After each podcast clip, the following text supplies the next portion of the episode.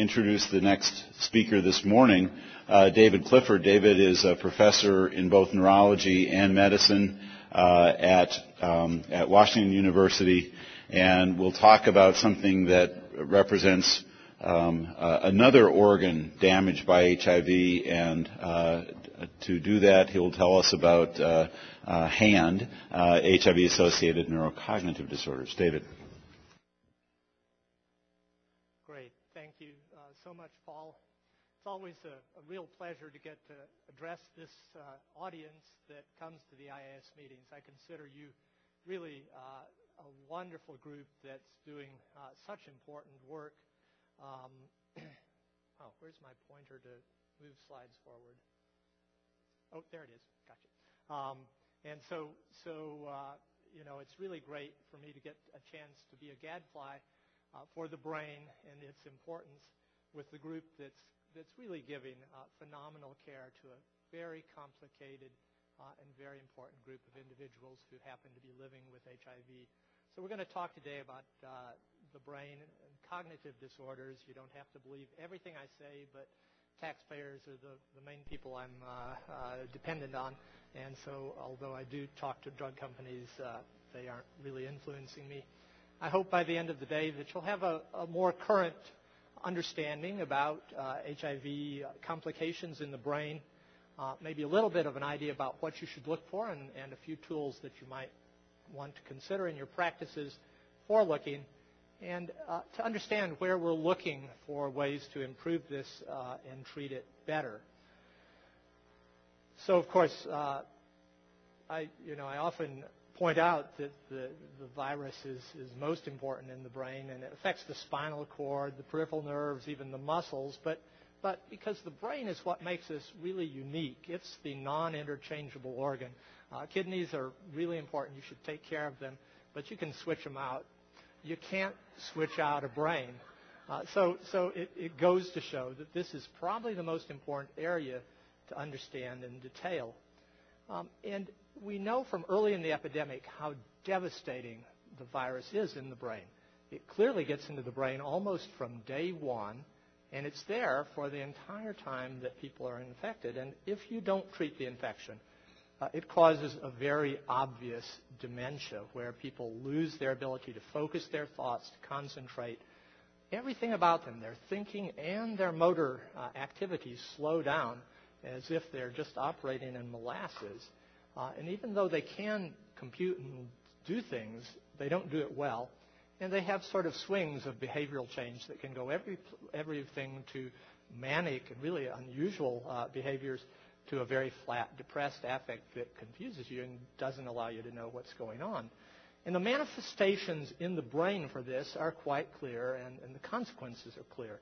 This occurs with advanced disease with low CD4 counts it's a progressive disorder, and untreated, people usually died within six months with dementia. So it's really a, a thing that we aren't seeing now. Uh, it correlates to some degree with the virus in the brain, and you can see this in the spinal fluid as well. And so usually people had this condition had uh, relatively high viral loads, and they also had marked immune activation in the central nervous system, which we could follow and correlated best with the degree of impairment they had. And finally, uh, you can see the pathology. There are cells infected with the virus in the brain, these multinucleated giant cells that we saw. And we saw the brain devastated, shrinking within the skull uh, with marked atrophy and much of the connecting tissue, uh, the white matter where all the connecting fibers are in the brain, uh, was damaged and showed up abnormal on an MR scan. Well, um, as you're well aware, uh, things have improved from the bad old days, and we've seen this list of 26 uh, antivirals that has totally changed the picture that we have. And so neurologists have gone back and said, okay, let's look at this business again, and we'd better classify less severe disease or we're out of business. And so we've got a three-class uh, system now that uh, we were forced to devise at this terrible place Frascati. So sometimes you'll hear people talk about the Frascati classification or diagnosis of HIV. It's referring to a place just outside Rome where the NIH banished us to make up this three-tier system. Uh, so it's a hard life being in the ivory tower sometimes. Um, But um, basically, uh, there's a, a very mild, mild and severe disorder. And what they consist of, the, the severe one is just about what I showed you to begin with. Very severe thing with that interferes in a big way with people's ability to live and do their normal things. The more mild disorder clearly still has abnormalities when we test people and they tell us that it impacts on their life. They're not able to do things the way they used to. So it matters in their lives. But the majority of what we see nowadays are people who don't test well when we give them tests, but they don't really notice anything. And to be honest, you and I probably don't notice much when they come into our offices and, and see us. They're not complaining. We just, they seem like pretty much themselves. So the question is, does this big thing matter, or should Clifford go home and quit coming to these uh, meetings? So, um, so I'm asking you as uh, audience response, uh, does this category, people who don't score well on tests, is that, is that a group of people who just need to learn how to take tests better? Um, does it mean that they're really stable but they have other problems that make them not score so well? Are they people that are still at risk for getting worse related to this? Or are they just depressed and an antidepressant will fix it? So, what do you think?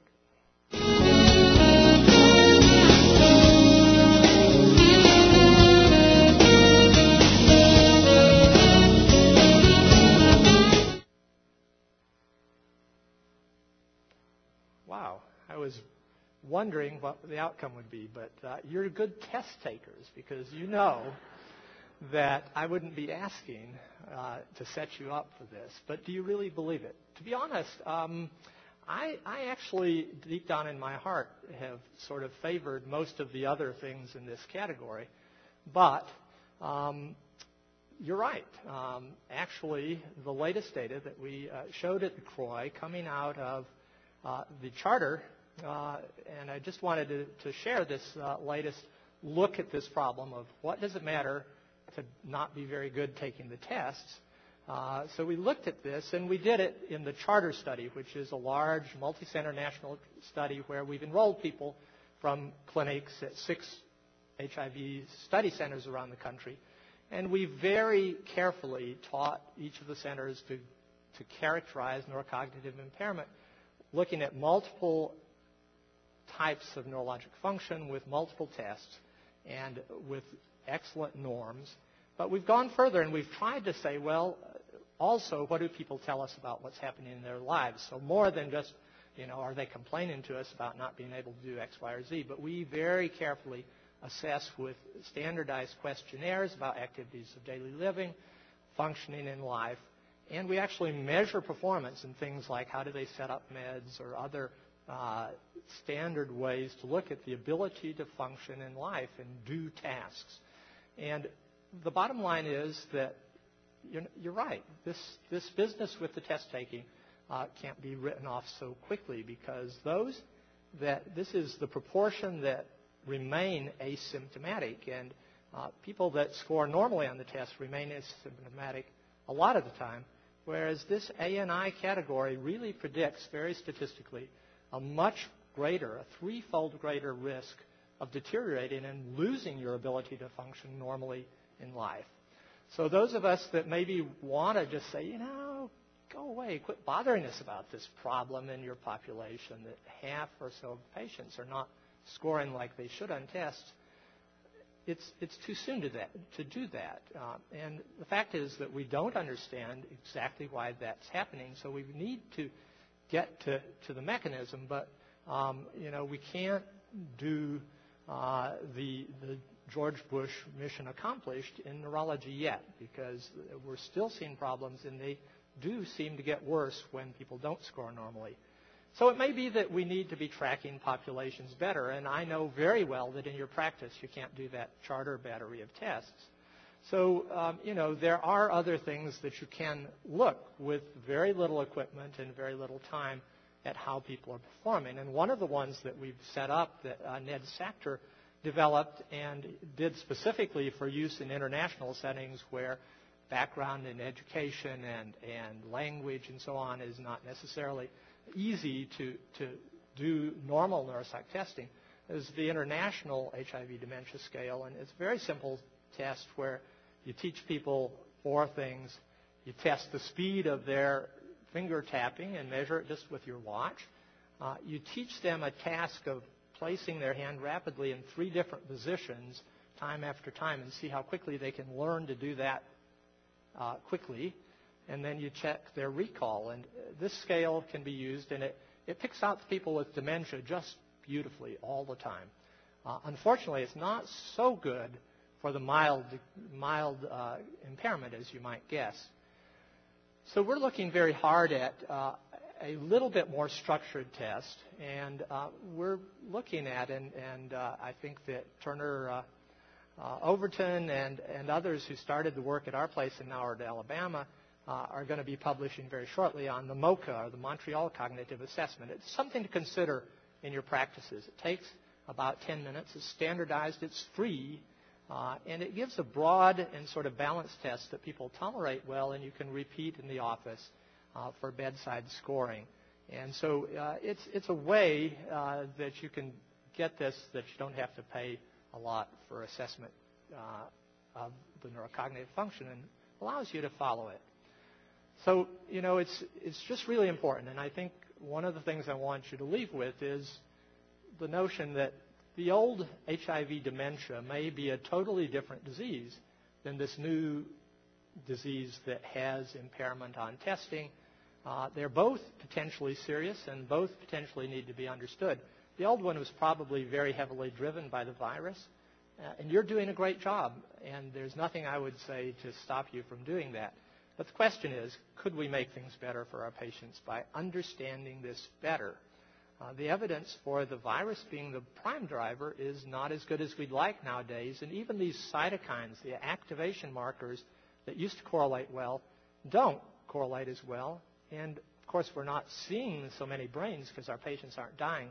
But when we get a chance to examine the pathology, it's very bland. It's really hard to see what's going on. So we're struggling to understand what it is that's driving this impairment. And I'd like to take you through some of the hypotheses and things that we think are contributing because attention to all of these may be the best way uh, to help our patients. One thing is comorbidities, and I illustrate the slide with uh, anybody know what that is? That's uh, syphilis. Actually, Christina Marra showed that just a history of experiencing neurosyphilis uh, uh, correlated with lower viral loads, even lower uh, cognitive uh, performance, even when it's been treated and long in the past. So knowledge about some of these comorbidities, co-infections, is undoubtedly pos- uh, very important. Uh, but we know that our patients live very complicated lives, maybe a little bit more so than the general population. Uh, and there are things that happen to their brains that are probably not good.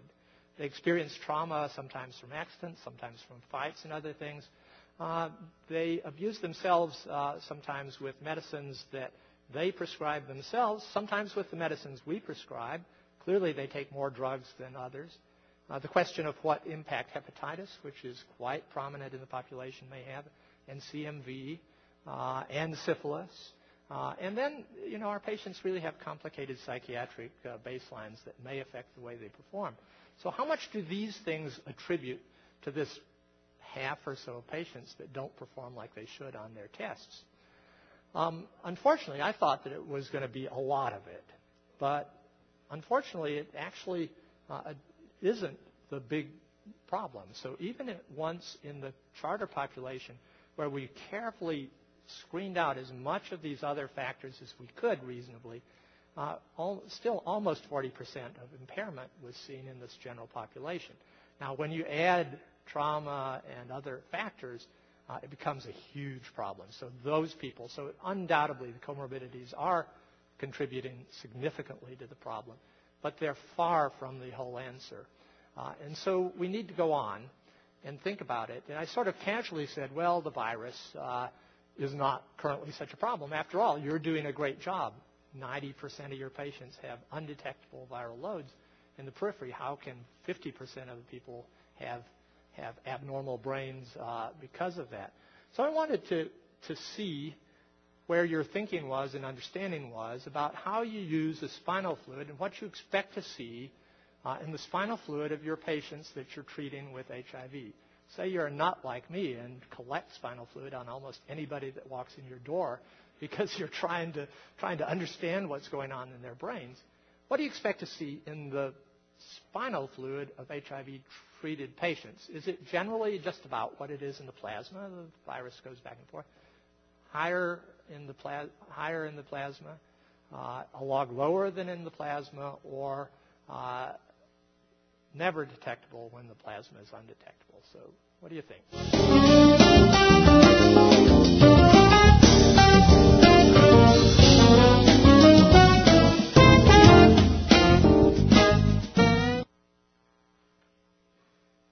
Okay, so here we've got a little bit of uh, remedial education that we can do. Um, so, um, you know, it is, it is true that the virus goes back and forth, and uh, if you have undetectable viral loads in the plasma, uh, very commonly you'll have undetectable in the spinal fluid. In fact, most of the time you do. Uh, so, so this is not a bad answer, but most of you didn't like that. Um, generally, a log higher than in the plasma. Now that actually is absolutely wrong. So, so you know, it's really great that you've come and that I asked this question because I thought I'd taught this so many times. uh, you know, actually, the truth is that normally the, the correct answer is this one. Um, I think. Yeah. All right. I'm always a little worried about my own mind. Um, so, no, actually, the, the correct answer is this one. The truth is that for some reason, this environment in the CSF uh, is not where the virus replicates. The cells that are there are not the main viral carrying cells. So there's usually very little virus there. And generally, in untreated patients, it's a log lower. So if you've got 1,000 copies in your blood, uh, you're entitled to 100, but not much more in the periphery. If you've got 100,000 in the blood, you may have 10,000 in the CSF. Usually it is lower. And what happens when people develop dementia and viral driven brain disease, uh, it becomes equal to the plasma in the CSF or sometimes even higher, indicating independent replication in the CSF. Well, um, that's, uh, that's usually not the case, and so usually it's undetectable. And I thought many of you would say it's never undetectable in the CSF uh, when it's undetectable in the plasma, which is what is generally the case. But there are now cases, there are now reports increasing where there's viral escape. So cases where people have controlled plasma viruses, but they get detectable virus in the CSF, and at the same time they have the onset of symptoms that are neurologic in nature. And it turns out there that there are cases where there's breakthrough and there's independent replication in the CSF. And those cases, and uh, this was a, a, a, case series that a group presented at CROI this year. If you select drugs that the virus in the CSF is sensitive to, then uh, you can correct that, and the, CS, and the brain problem is also addressed successfully. So knowledge that that is true uh, shows us that HIV therapy is not perfect for the brain. And in fact, it is harder to treat the brain. The drugs don't get into the brain in their normal concentrations, and the virus uh, may genuinely evolve in this compartment in the brain separately. So viral replication does occur in the CSF, and it can generate different mutations and different resistance patterns. So when you have a neurologic problem, you should do a spinal tap in most cases and learn what's going on there. Sadly, with 40 or 50 percent of patients having some cognitive impairment, and these cases being really quite uncommon, it's clear that that simple explanation is not the reason why we have so much uh, um, cognitive impairment in the population overall. Now, um, Scott Letendre has introduced this, and I think probably everybody in the audience has seen the CPE score, uh, a way to, to think about the ability of drugs to enter into the, bra- into the brain and to treat virus there. And Scott's taken a, a synthesis of a large amount of data uh, to try to grade drugs for their ability to penetrate into the brain. And it's a very useful theoretical construct to address this. And uh, there is some data coming out of the charter that the higher the penetration score, summing up those numbers for each of the drugs in a regimen, uh, the more likely it is that you'll get clearing of the virus from the CSF. Sadly, this is still a fairly simplistic concept, and it's been very hard to prove it. And so I think that although CPE remains an area where we're actively working in research, uh, it's not ready for guidelines, and I don't recommend it as the primary way that you think about treating patients, even those that have some cognitive impairment. Um, there is no prospective evidence that you can really fix this kind of impairment by addressing improving the CPE scores. And the retrospective studies that we have access to are really quite mixed in their outcomes. So we don't have convincing data that this is true. If we wanted to dial up the CPE of the drugs, the, the method of using these scores is difficult because many of the high penetrating drugs are not particularly patient friendly and you might get worse uh, adherence if you tried to use them. Um, so other ways like carrying the drugs in in nanoparticles and so on are being thought of. But at the same time, we have to be very careful because these drugs do have potential toxicity, and there is a reason to believe that, that uh, we might cause harm by doing this.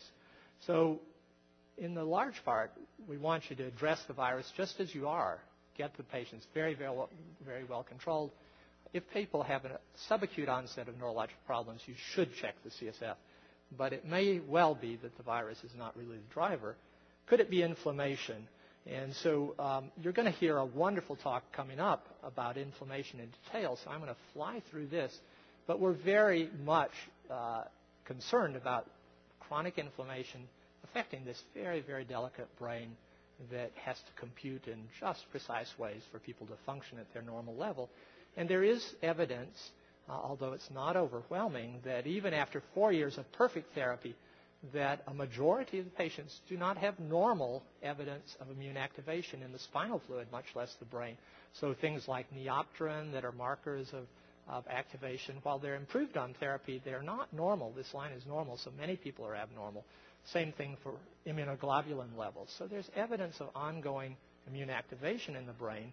And this was illustrated at CROI with a sort of a fascinating way. There's a compound uh, with a wonderful name of PK11195.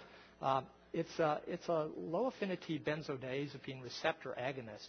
It's a very tricky compound to use, so, so people are not entirely confident that this is right. But, but there was abnormal increased inflammation that you could visualize in the brains of patients using this binding compound that binds to activated microglial cells. So, so there's ongoing reason to believe we ought to address inflammation in the brain. Uh, Steve Deeks and others have been fascinated with CMV, which is so prevalent in the HIV population. Is that a driver that sets people up for an inflammatory state? And so uh, at the CROI, again, uh, the charter group uh, teamed up with uh, Alan Landay and group here in uh, Chicago to look at the activation of CMV uh, in the spinal fluid of our charter group, and, and what we saw was that there was a correlation in the CMV IgG in the serum with it being higher, significantly higher in the people that had uh, more, or there was more cognitive impairment in the people that were, had the highest activation from CMV.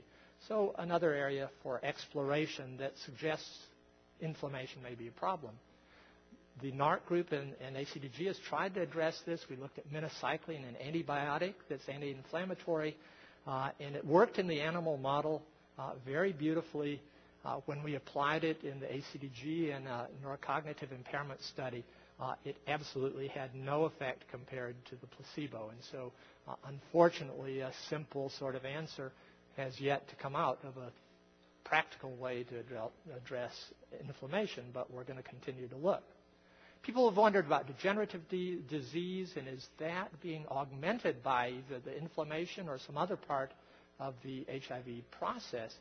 And again, with the chartered data set and other data from uh, San Diego, Igor uh, Grant has shared this slide with me. Um, and if you disentangle the cognitive impairment scores, normally we correct them for age. So normal people, older people like me, don't score as well on these tests. This blue line is HIV negatives, everybody gets a little worse at taking these tests, and so their ability to score declines. But there's an augmentation of that with HIV that is greater than in the population in general. So it looks like there may be an interaction that may accelerate the pace of decline with HIV. And we need to understand that, and we've looked at various things that cause decline in the general population.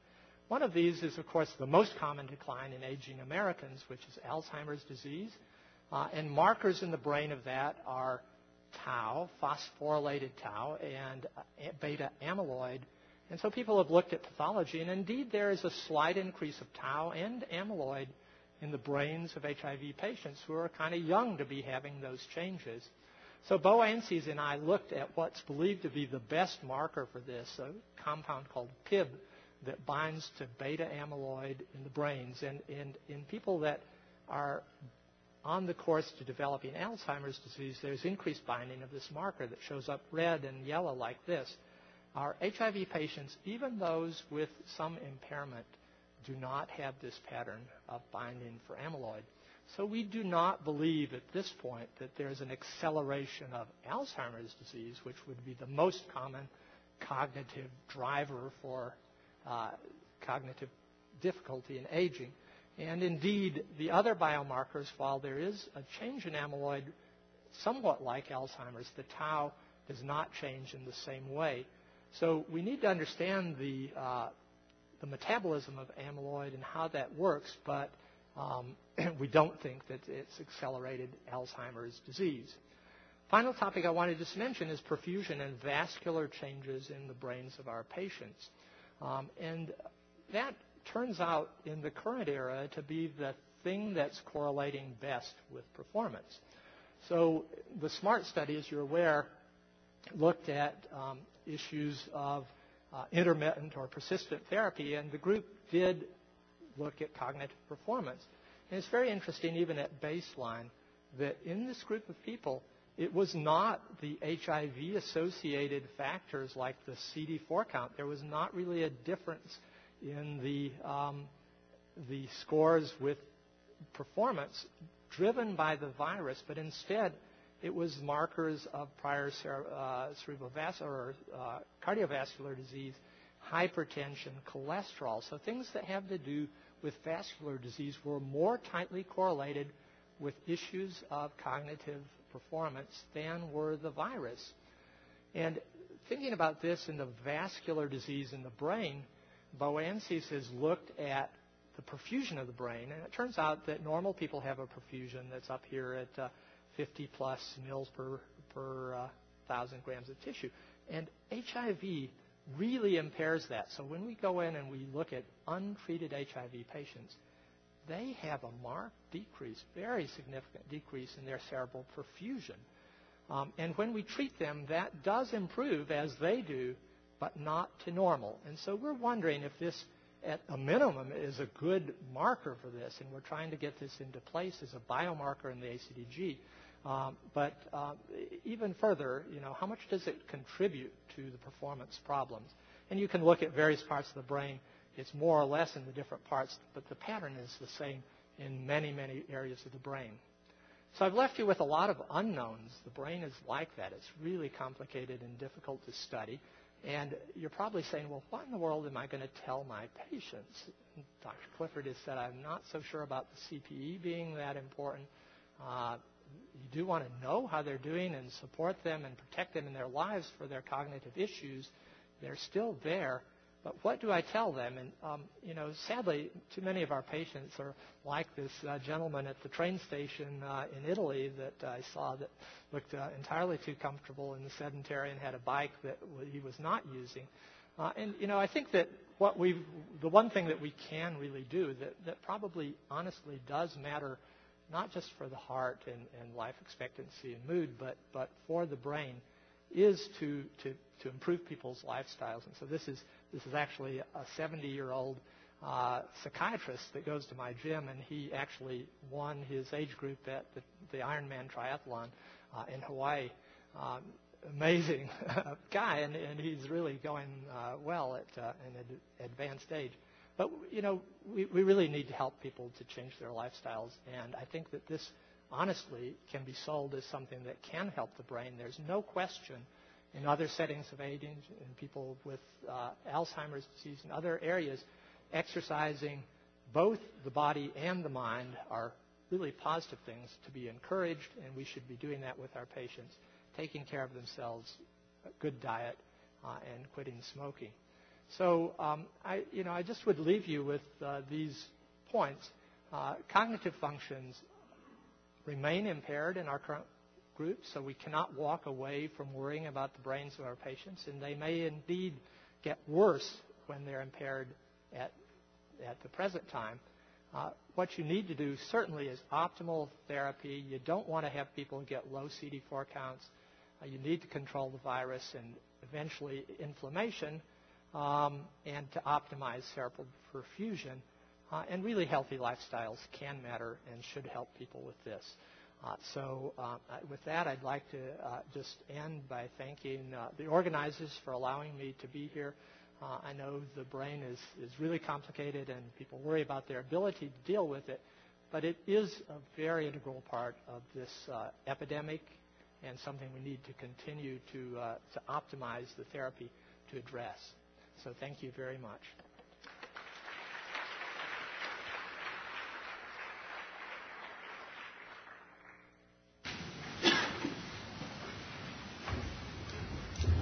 Thanks very much. There are cards being uh, circulated, uh, and it was great to see you at the gym this morning. Uh, he practices what he uh, preaches.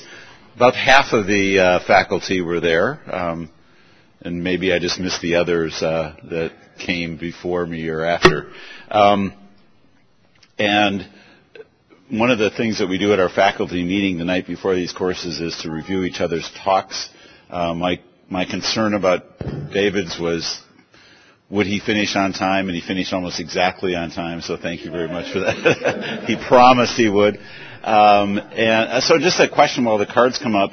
Uh, at least in our NPR station, we get um, one of the fundraising things are these brain tests, uh, brain exercise, computer things. Do they work, and should we be doing that in our patients?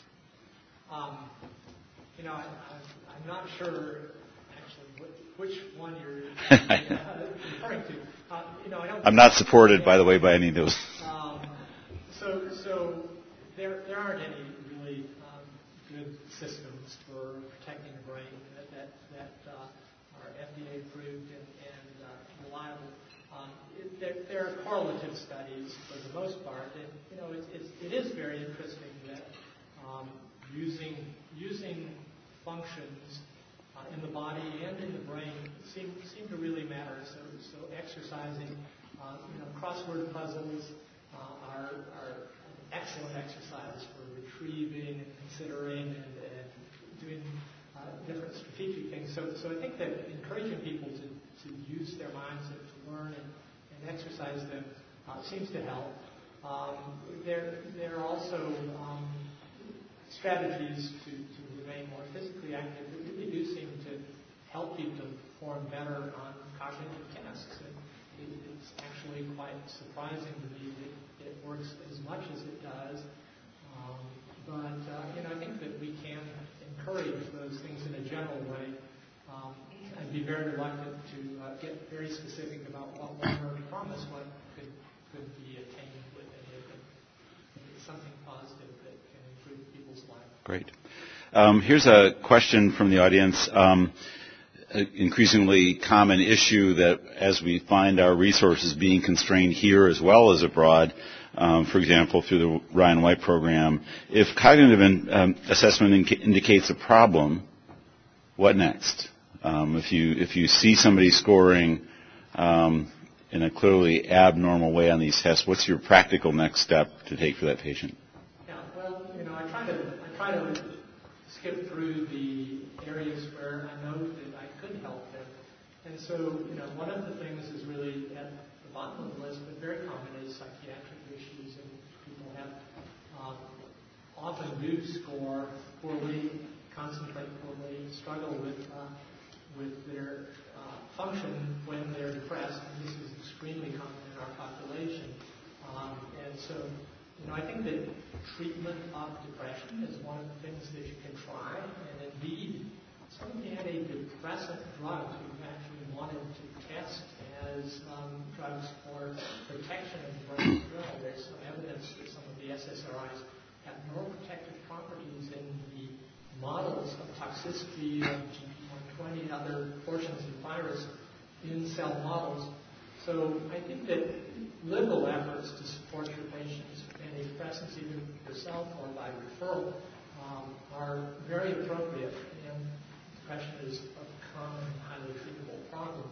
Um, if it's progressive, so if you detect this and it's getting worse, those are the patients where brain imaging and, uh, and CSF analysis are indicated, and I think that it's important not to wait too, too long to do that.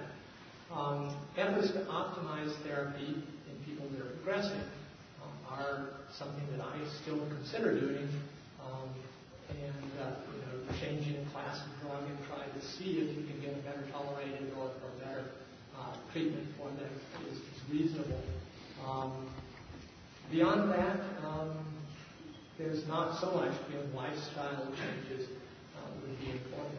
So there are uh, a couple questions about that. What, is there data that modifying the cardiovascular risk factors changes the, the incidence or progression rate of, uh, of HAND?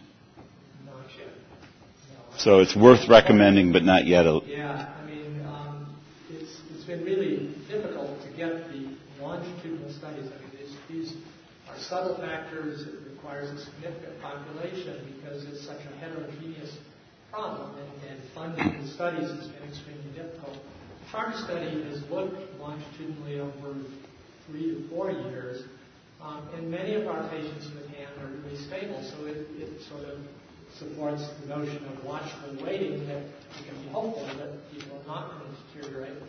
About 20% show a progressive course, and those, if the clinician that's following them might try to share them with the neurologist. Look for other comorbid factors. So, you know, if you're not checking regularly for syphilis, is there hepatitis Right. C, are there interactions with other viruses? Uh, you know, I think that it's really good to be uh, very careful to go back and be critical about all the aspects of preventive care that you, you normally do and make sure something didn't slip through because every once in a while one of those things just happens. We're all human. So um, a couple questions about the test, uh, and this is kind of maybe more specific than uh, than most of us will get into. But is MoCA better than uh, this one? Is the Folstein MMSE? Are there a variety of tests that clinicians might use? And Right. So, so the big problem, the, the most widely used test is the MMSE, Folstein Mini Mental Status test. And um, one of the big problems with it is that it has um, uh, very little ability. It, it, it's sort of not a very sensitive test, so it doesn't pick up subtle cognitive impairments. So people continue to score well on it when they when they won't score normally on these tests. The other thing is that um, it's now uh, a commercial test, and you're really supposed to be paying when you use it. So actually, if you want to report the results, you may end up with a company calling you up and asking you uh, to pay up if you use the MMSE. So uh, the free nature and actually better sensitivity of the MoCA we think is going to be a benefit. We haven't, uh, still got to get the manuscript to me, uh, but, but we think that in theory this is a somewhat more sensitive test that's free, and so, so we're hopeful that it would be useful in an office setting. um, a couple questions about um, children, um, and uh, is there something different about peri, uh, perinatally infected uh, youth that have been living now for a long time? Are they showing any uh, risk for for this as well? Yeah, that's that's really a very poorly studied group uh, population, and we're very concerned about them. Um, the uh, number in the U.S. is small, and, and certainly there is impairment, and there are a lot of behavioral changes in the children who have vertically transmitted HIV that, that seem to be problematic. Um, so far there's not a sufficiently big study that shows a different progression. We think the same sort of biologic factors are likely involved, but uh, with the virus present during the development spring, one would expect that the problems might be uh, more exaggerated. Um, we're currently enrolling groups of adolescents trying to figure out sort of where, where they stand and what's happening with the disease. It's been very hard, probably internationally. This will be a, an easier question to include an informative population. But because these tests are subtle and have social and educational other uh, things you have to correct for, it's, it's not easy to set those studies up uh, internationally. Uh, so the bottom line is we don't know as much as we should yet, but it's a very worthwhile. So we're out of time, but uh, there's one question on use of anti-inflammatory drugs that I'm going to defer to Russ Tracy, who will talk a lot about inflammation later in the program. But just a, a quick word, because there are two questions about genotyping uh, this uh, HIV uh, in the CNS. Should we be doing that? Is there uh, any indication? So very quickly, though, because we're out of time. Yeah, so, so there is evidence that there may be more neurotropic strains of virus and so on, but that's not a clinically applicable test. So genotyping in that sense, no. Um, what about viral resistance genotyping? If you do a study, yes, try to collect virus. If there's a virus to uh, do resistance testing on, uh, you want to know about that, so try that. Okay, great. Thank you very much.